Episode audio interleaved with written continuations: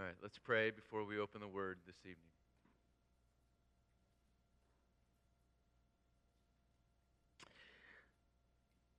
Father, we do pray that you would open this Word to us this evening, that you would teach us your truths, that you would sow eternal truths in our hearts, that they would well up to produce fruit, even as we spoke of this morning, for your glory and praise. Teach us your ways, O God, in Christ's name. Amen. Daniel chapter 9, this is the holy inerrant word of God. In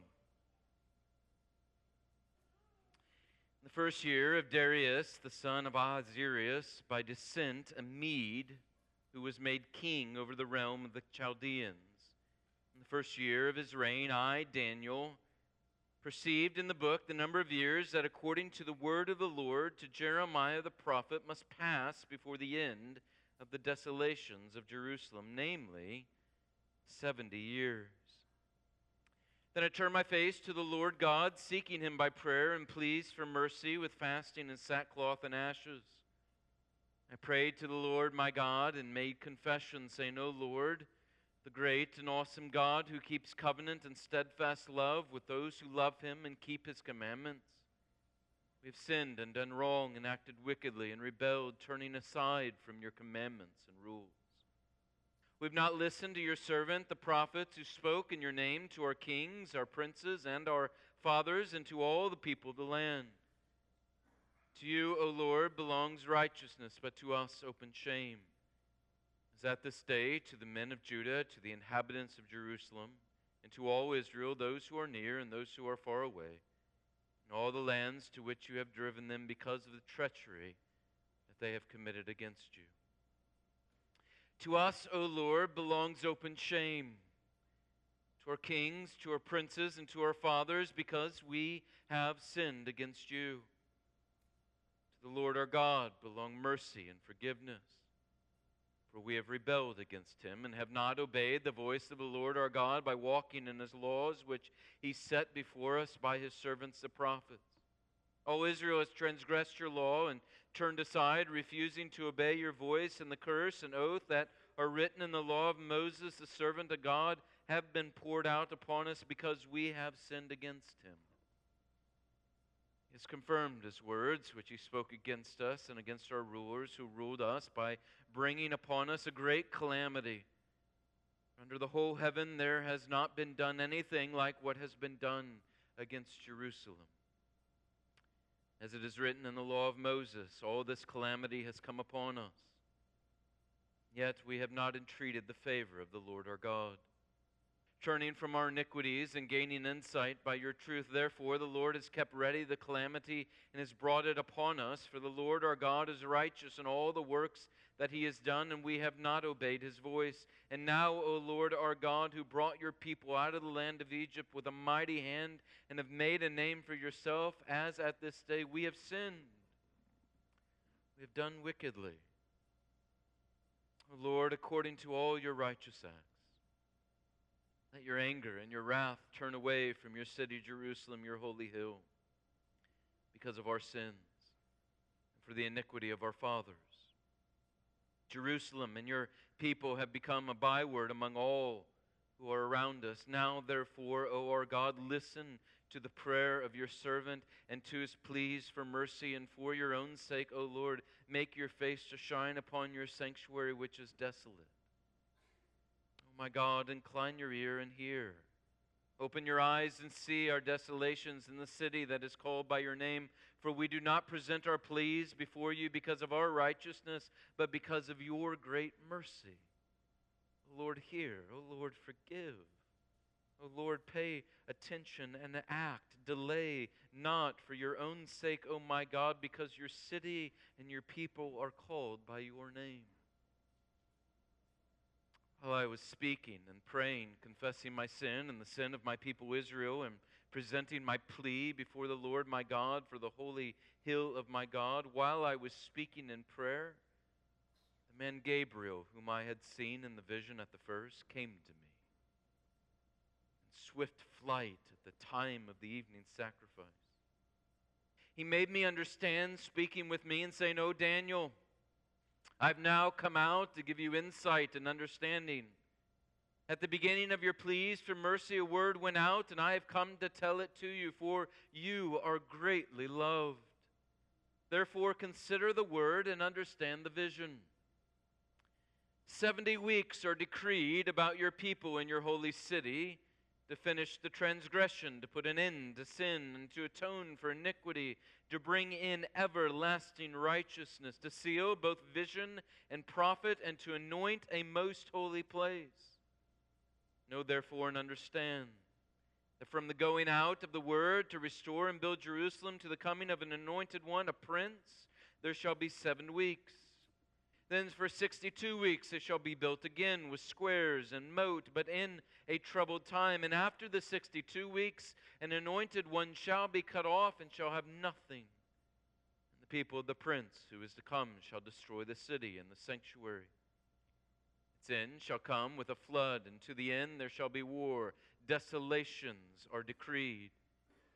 He shall make a strong covenant with many for 1 week, and for a half of the week he shall put an end to sacrifice and offering. And on the wing of abomination shall come one who makes desolate, until the decreed end is poured out on the desolator. The grass withers, the flower fades, the word of God is forever. Thanks be to God. Amen. Daniel 9. It is one of the more confusing chapters in the Scriptures. It has caused an awful lot of debate over the centuries, especially over the last couple of centuries. There's been a lot of ink that's been spilled over it. A lot of disagreement has emerged over it. But a lot of comfort has been derived from it as well. And I want to see some of that tonight as we open this chapter together. But before we do so, I want you to look back at the end of chapter 8. The end of chapter 8, we see there that Daniel, as he says, and I, Daniel, was overcome and lay sick for some days. Then I rose and went about the king's business, but I was appalled by the vision and did not understand it. You remember in Daniel chapter 8, Daniel had just had a vision of this goat and then also of this sheep, and the goat who had one horn and then one broken horn, that then out of that one broken horn, 4 more horns came out of that one broken horn, and that goat, as it were, knocked over the ram or the sheep with those horns as he struck that ram, and then, as Daniel says, he trampled him underfoot. It's quite a vision that he had, a kind of nightmarish vision. He was having visions like that. I might say, Lord, enough with the visions. And Daniel says in verse 27 that he was overcome and he lay sick for some days. He was sick from having had this vision, sick enough to be bedridden for 2 days. The prophet kind of calling in sick. Maybe it's time to look for a new vocation if that's what occurs, but not Daniel. What I want us to first see this evening is that Daniel, as we've seen throughout this book, is just this ever-faithful man of God. He's ever faithful to God. His life continues to be instructive in that way. As a faithful person of God who believes in the sovereignty of God, he does 2 things when he is so sick he can't even get off of his bed. He turns to the Word of God, and he turns to the God of the Word in prayer. That's our first point this morning, building upon our sermon this morning. The faithful person of God who believes in the sovereignty of God turns to God in word and prayer. He's disturbed in his mind. He's disturbed in his heart. He can't even rest. He can't sleep. Now, when we are often in such a state, we're prone to wander and to run from God. I don't know why. Surely it's a trick and a tool of our adversary. It's also we give into the flesh. Maybe it's we doubt his care and his concern for us as we're troubled, the very means that he's given to us in times of trouble is what we are to turn to. When the troubles in ministry in the church, or disappointments, or confusion, or sorrow, we're to turn to God in His Word and turn to God in prayer. And that's what Daniel does here. He turns to the Lord in His Word. He opens up the book of Jeremiah and he reads. He was no doubt looking for answers. He was trying to figure out what these visions were about. And I don't think he was simply bedridden because he was distressed about the violence of his vision. He had seen worse in his visions. I don't think he was distressed by this vision because he was concerned that it didn't have any kind of real meaning. He knew who had given him this vision. Rather, I think he was bedridden because he was distressed over what this meant for the people of God. He was concerned about the nation of Israel, and so his heart's cry, along with every other Jew of this time, the entire nation, was one of, when, O Lord? When is this finally going to cease? When are you going to bring your people back from exile? When are you going to turn back this calamity that has fallen upon us, that has devastated your people? When are you going to return us to the land, to the city of Jerusalem? How long, O Lord? He said that in chapter 8, verse 13, for how long must we endure this? And so he opens up his Bible. Isn't that interesting? He's a prophet who receives visions from God. And yet he knows that he needs to rely upon the written word. And he goes to the Bible. And he opens up the Bible. He clearly opens up Jeremiah chapter 25, verses 11 and 2. This is the passage that he reads. It is these verses. I quote, "This whole land shall become a ruin and a waste, and these nations shall serve the king of Babylon 70 years. Then after 70 years are completed, I will punish the king of Babylon and that nation, the land of the Chaldeans, for their iniquity, declares the Lord, making the land an everlasting waste." Here's the answer. How long, O Lord? Well, here's your answer, Jeremiah, 70 years. And you'll notice Daniel's response to understanding the Word of God. He turns in prayer to the God of the Word. Verse 3, "Then I turned my face to the Lord God, seeking Him by prayers and pleas for mercy with fasting and sackcloth and ashes, ever the faithful man of God." He turns to the Word of God, and he turns to the God of the Word in prayer. Before we look at the prayer, which is what I want to spend most of our time on this evening, I want you to notice what he does, what moves him. This word, I think, he sees in Jeremiah that God has prophesied and even decreed that this would happen in 70 years. He knows that the word is unfailing. He knows that it's fixed. He knows that it can't be undone. The truth is guaranteed. And yet, Daniel still goes to the Lord in prayer about this very thing. Isn't that interesting? Isn't that instructive? Second, notice that the sovereignty of God does not stymie prayer, but encourages prayer. He sees the promise in Scripture, and it doesn't halt him from praying. It drives him to pray. He knows that God has decreed this, and so he doesn't run the other direction. He doesn't just go about other business. He goes down upon his knees. And what does he pray? He prays the very thing he saw in the Word. This is one of the longest prayers in all of the Scriptures, right here in Daniel 9. And it's a prayer according to the Word of God. It's all the response to gaining knowledge from God's Word. And that from that knowledge of God's Word, that then informs his prayers to the God of the Word.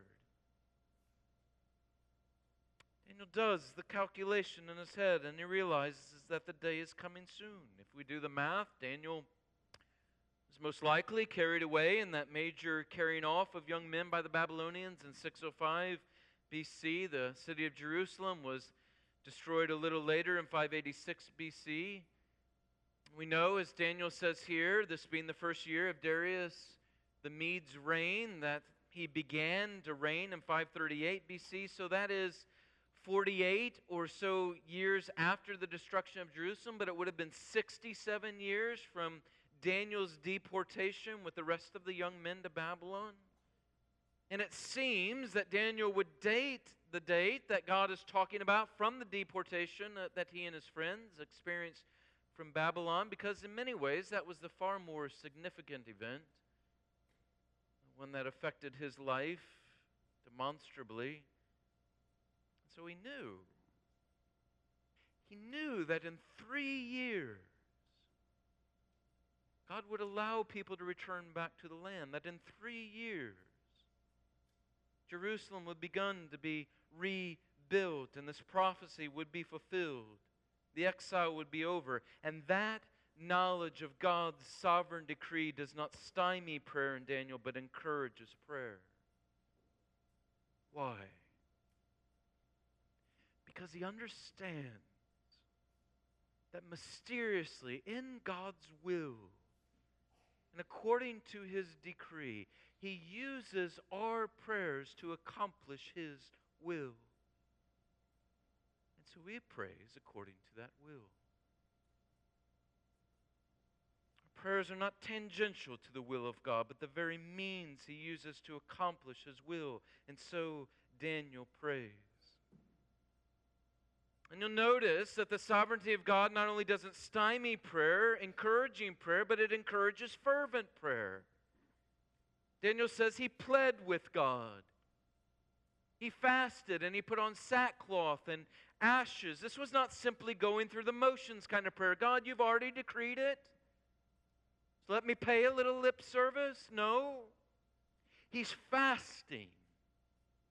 He's putting on sackcloth. He's putting ashes on his head. He is praying fervently that God's will would be done. Why?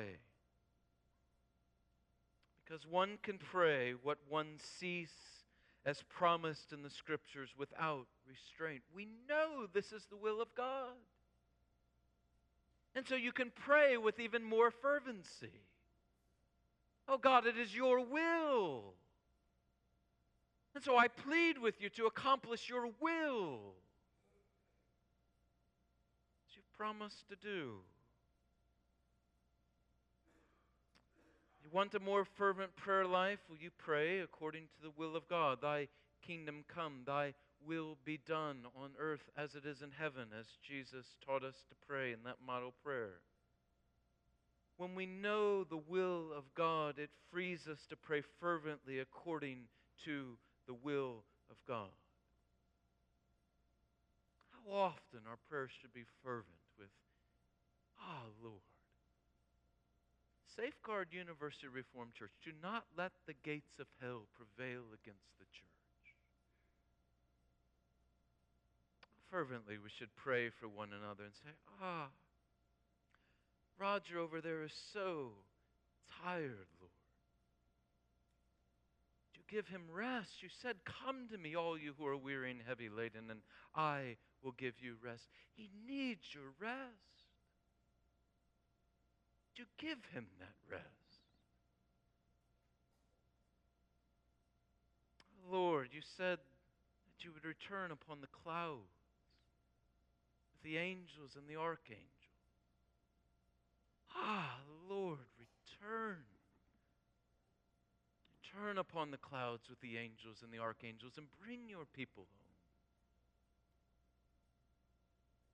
home. Lord, forgive our sins for the blood shed by our Savior on the cross. You've promised that there is therefore now no condemnation for those who are in Christ Jesus. Oh, take your condemnation away from us. Let us sense that and free us from it. When you pray the will of God, you can pray fervently because you know it to be true. So Daniel, ever the faithful man, prays. I want to look at this prayer. I want to point out three things about this prayer. First, Daniel prays with God's glory as the great goal. This maybe should shape our prayer more than anything else when we believe in a sovereign God of the Word.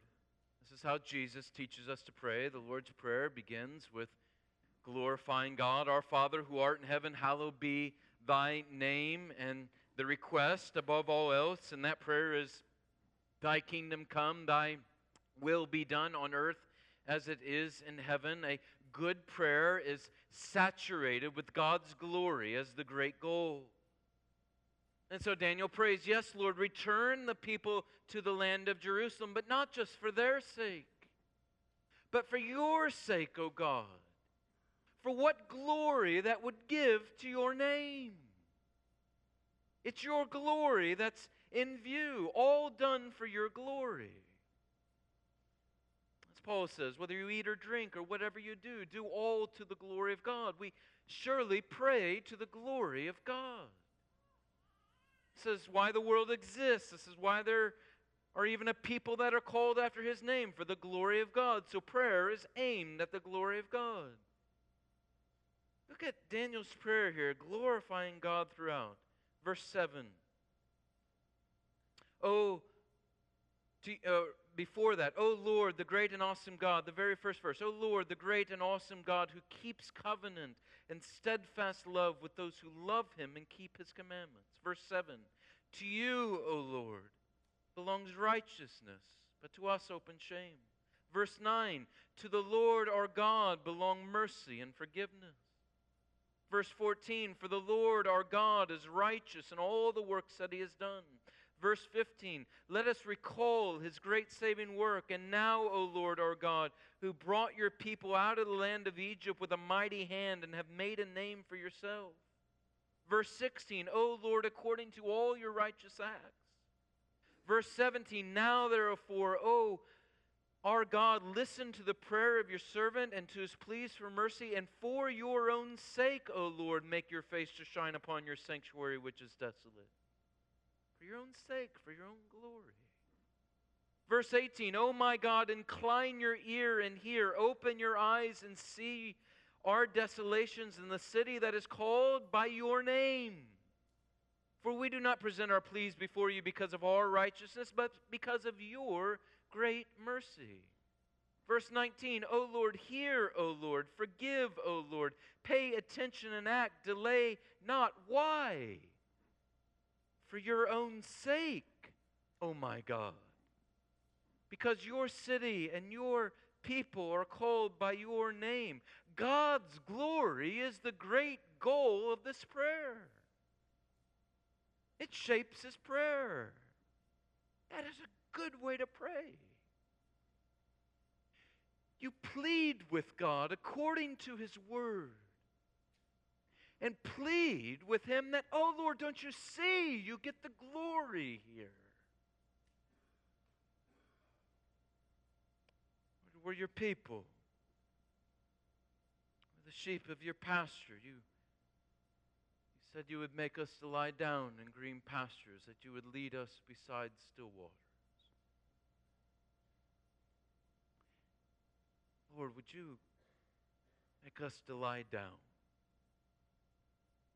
The glory that we give to you.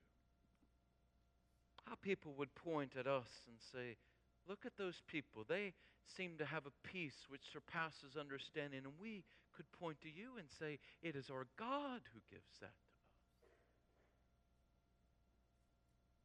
You plead with Him. The glory of God should saturate our prayer lives.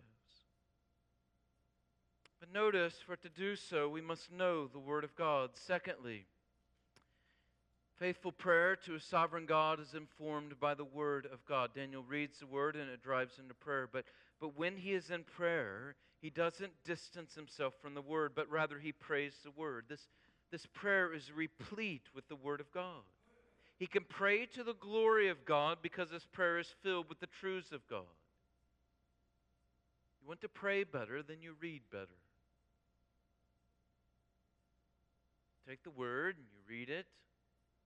After you've read it, you allow that Word to inform your prayers.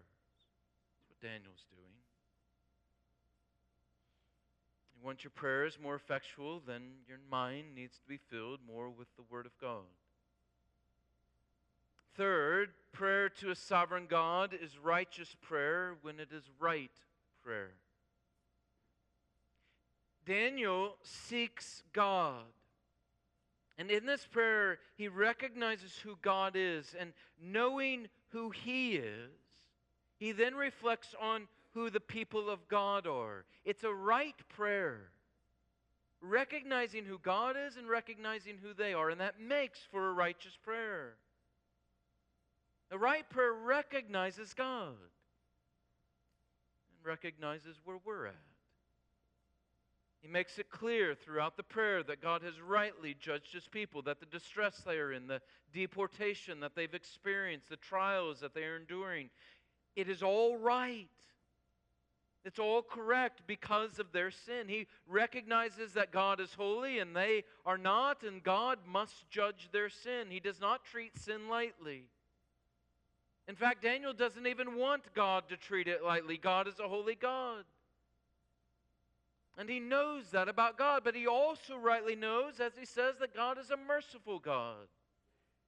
And so he pleads with God to forgive their sins, to give them mercy.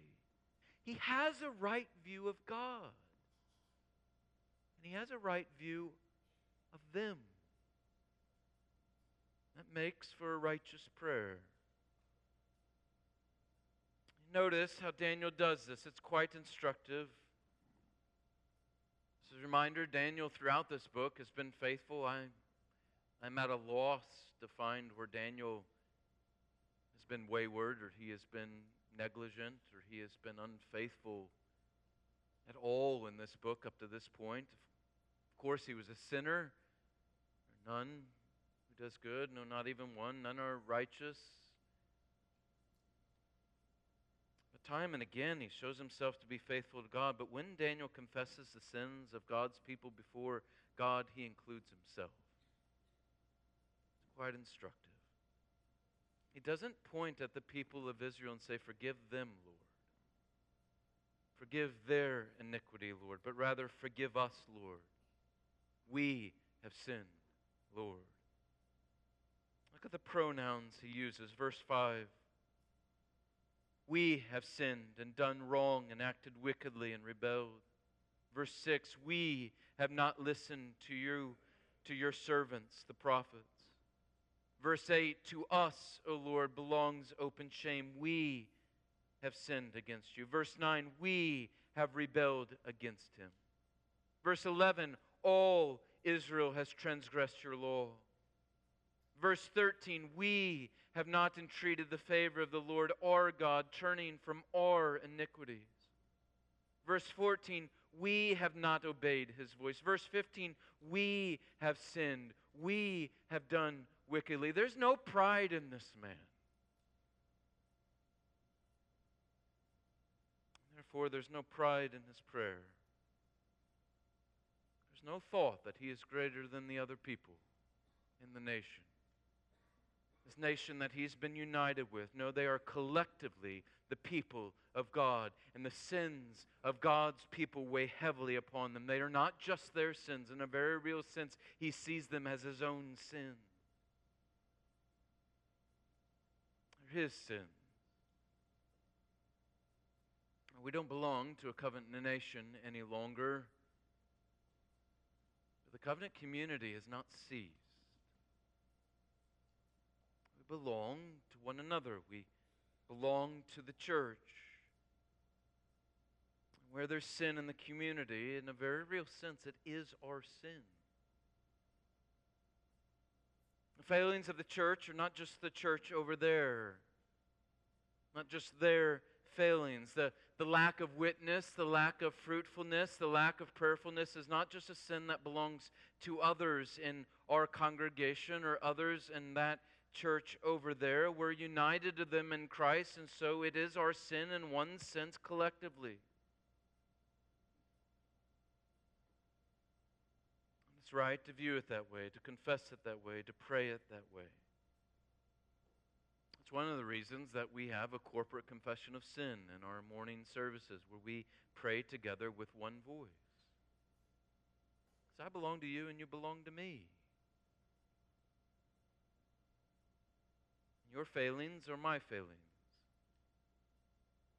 Maybe if I had been more faithful in praying for you and more faithful in ministering to you, you would not have failed the way that you failed. Maybe if you had been more prayerful for me and more faithful in ministering to me, if we had pointed each other more readily to Christ and encouraged one another more in Christ, maybe I would not have failed.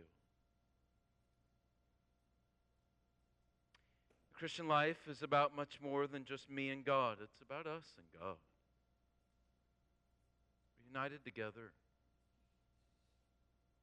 Faithful person of God who believes in the sovereignty of God turns to God in word and prayer, and that prayer is aimed at the glory of God according to the Word of God, rightly informed about who God is and who we are, who I am. And that leads to our final point. Our sovereign God answers prayer, and often that answer is greater than our feeble prayers that are uttered. What we've asked for.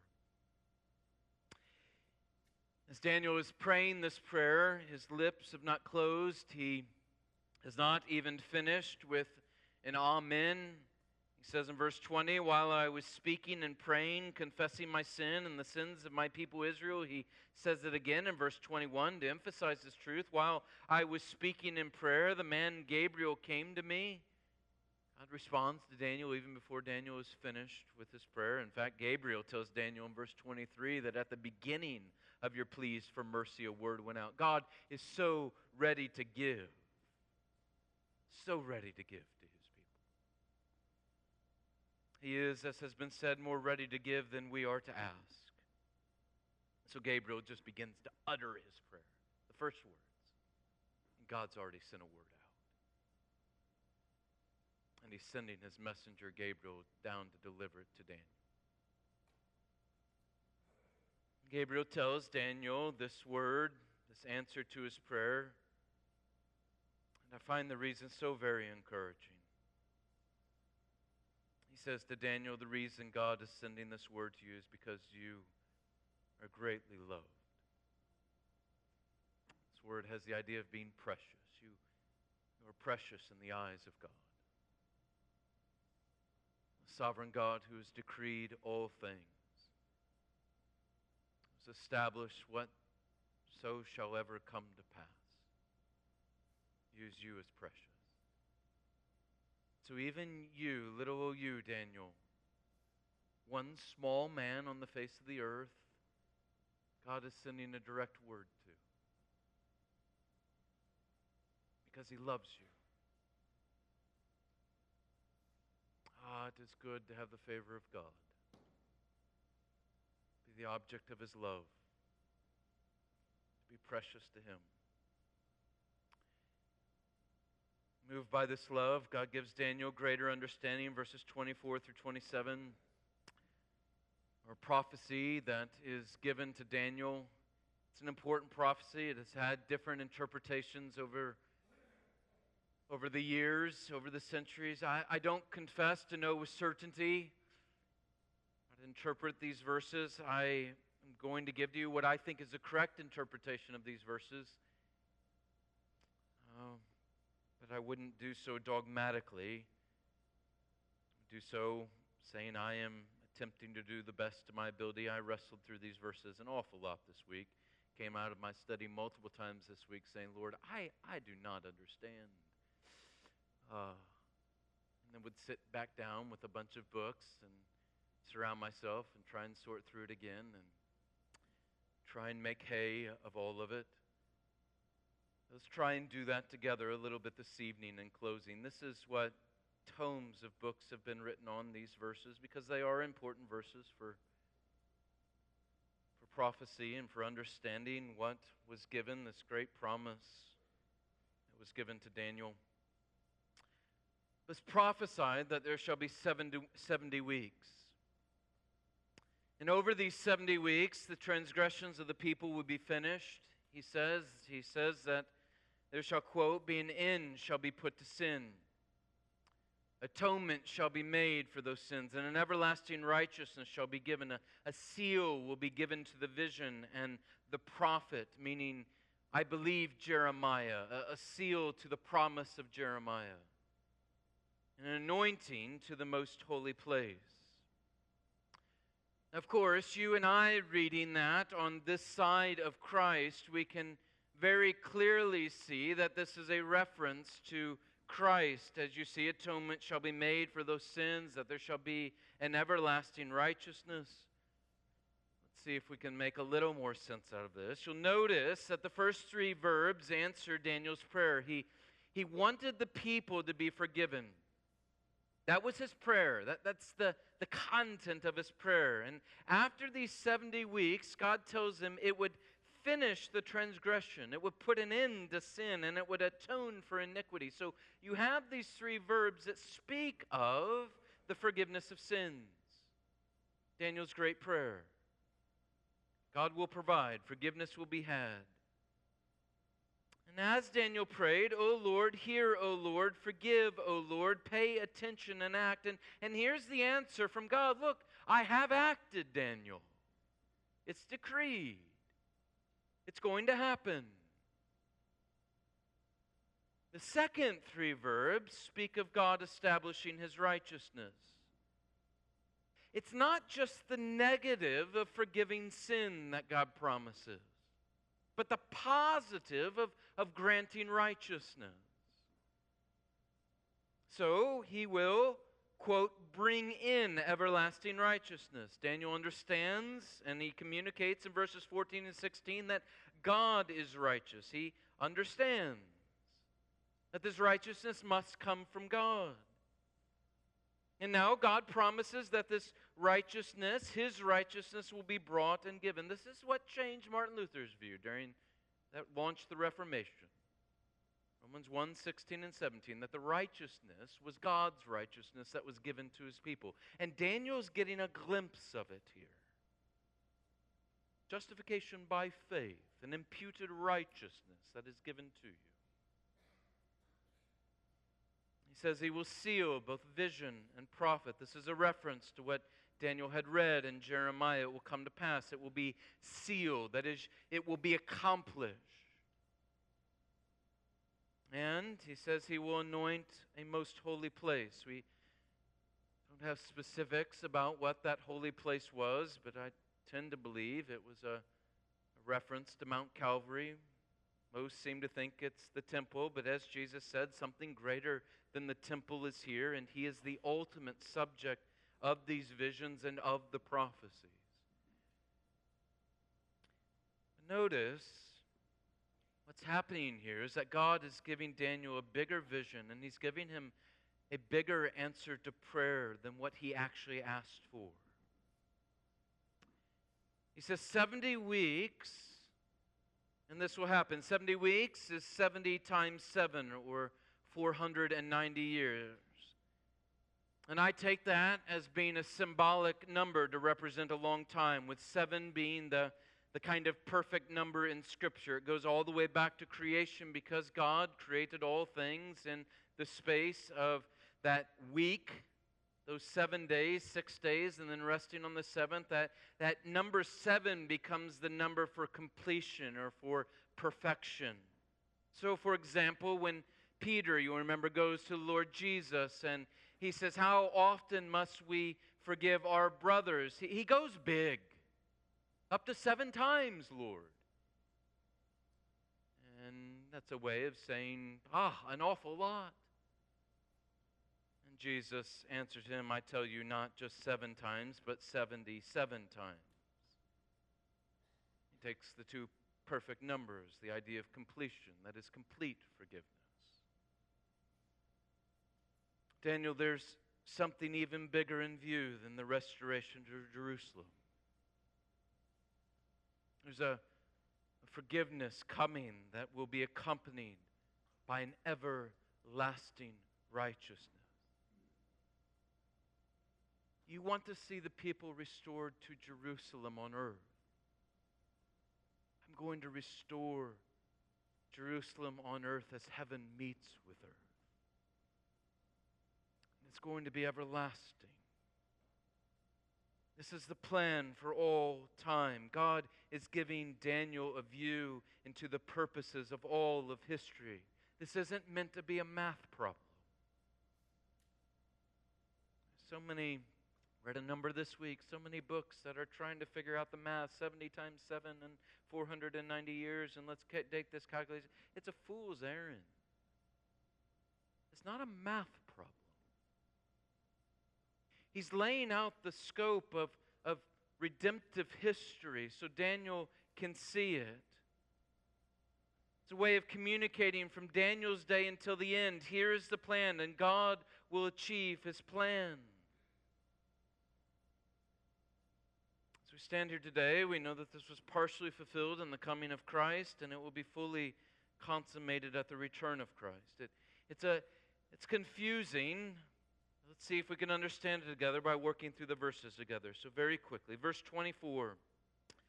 The 70 weeks are decreed. It would occur. This is the entire period, the entire scope of redemptive history from Daniel's time until the end of time.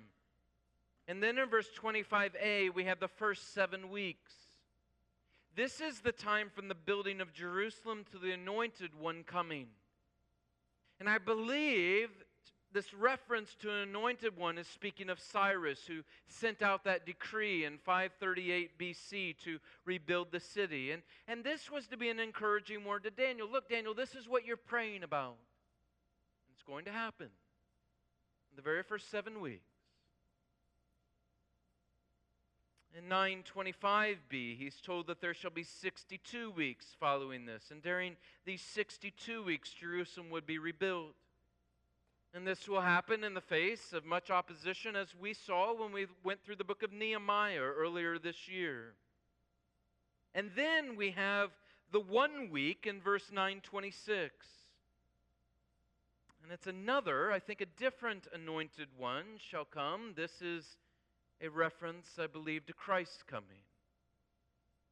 This one that we're told would be cut off. That's covenantal language, as Christ is crucified in AD 30 or 33, depending on how you date it. And verse 27, he shall make, quote, a strong covenant with many. And you also see that in that context it says that the sacrifices cease. And then in verse 27, we see as well in that same week, that 1 week, the destruction of the city and the sanctuary, which I believe occurs in 70 AD. This quote, people of the prince, in verse 26, is I think a reference to the enemies who destroyed Jerusalem and the temple there in 70 AD when Titus, that Roman general, leads his troops into Jerusalem. He's a type of Antichrist, of which Jesus makes reference to from Daniel's prophecy. In these 70 weeks, when he speaks about that abomination of desolation which comes with the destruction of Jerusalem, which we'll see later when we get at the end of Matthew in our morning services, I think he's referencing Titus coming and destroying Jerusalem. And then notice that there will be war until the end, that is, conflict will continue. Out of all this prophecy, what are we to take away? I think two things I want you especially to think about tonight. One is that, as we've seen throughout this book, God has a plan and it won't be thwarted. His will is in motion. He's told Daniel what it's going to be, and it comes to pass as he decreed it. It's been determined. It will not be undone. So we need not doubt. But second, Notice that God's work for His glory and for His people is never empty, and it's never simply negative. Daniel wants forgiveness from sins for his people. And even in that, he has a very limited view. He wants to see them restored to the city of Jerusalem, and he wants to see the city of Jerusalem rebuilt, and he wants to see them safe there. And God has so much greater things to give to His people. What He promises His people and what He gives to His people exceeds imagination. And He's trying to give Daniel a glimpse of that in this prophecy. Daniel, it's a good prayer, so let me answer it. But let me show you that I am even a greater Father of good gifts than that. For I'm going to give you even more than what you've prayed for. And I've actually even set it in motion. You're going to see it come to pass.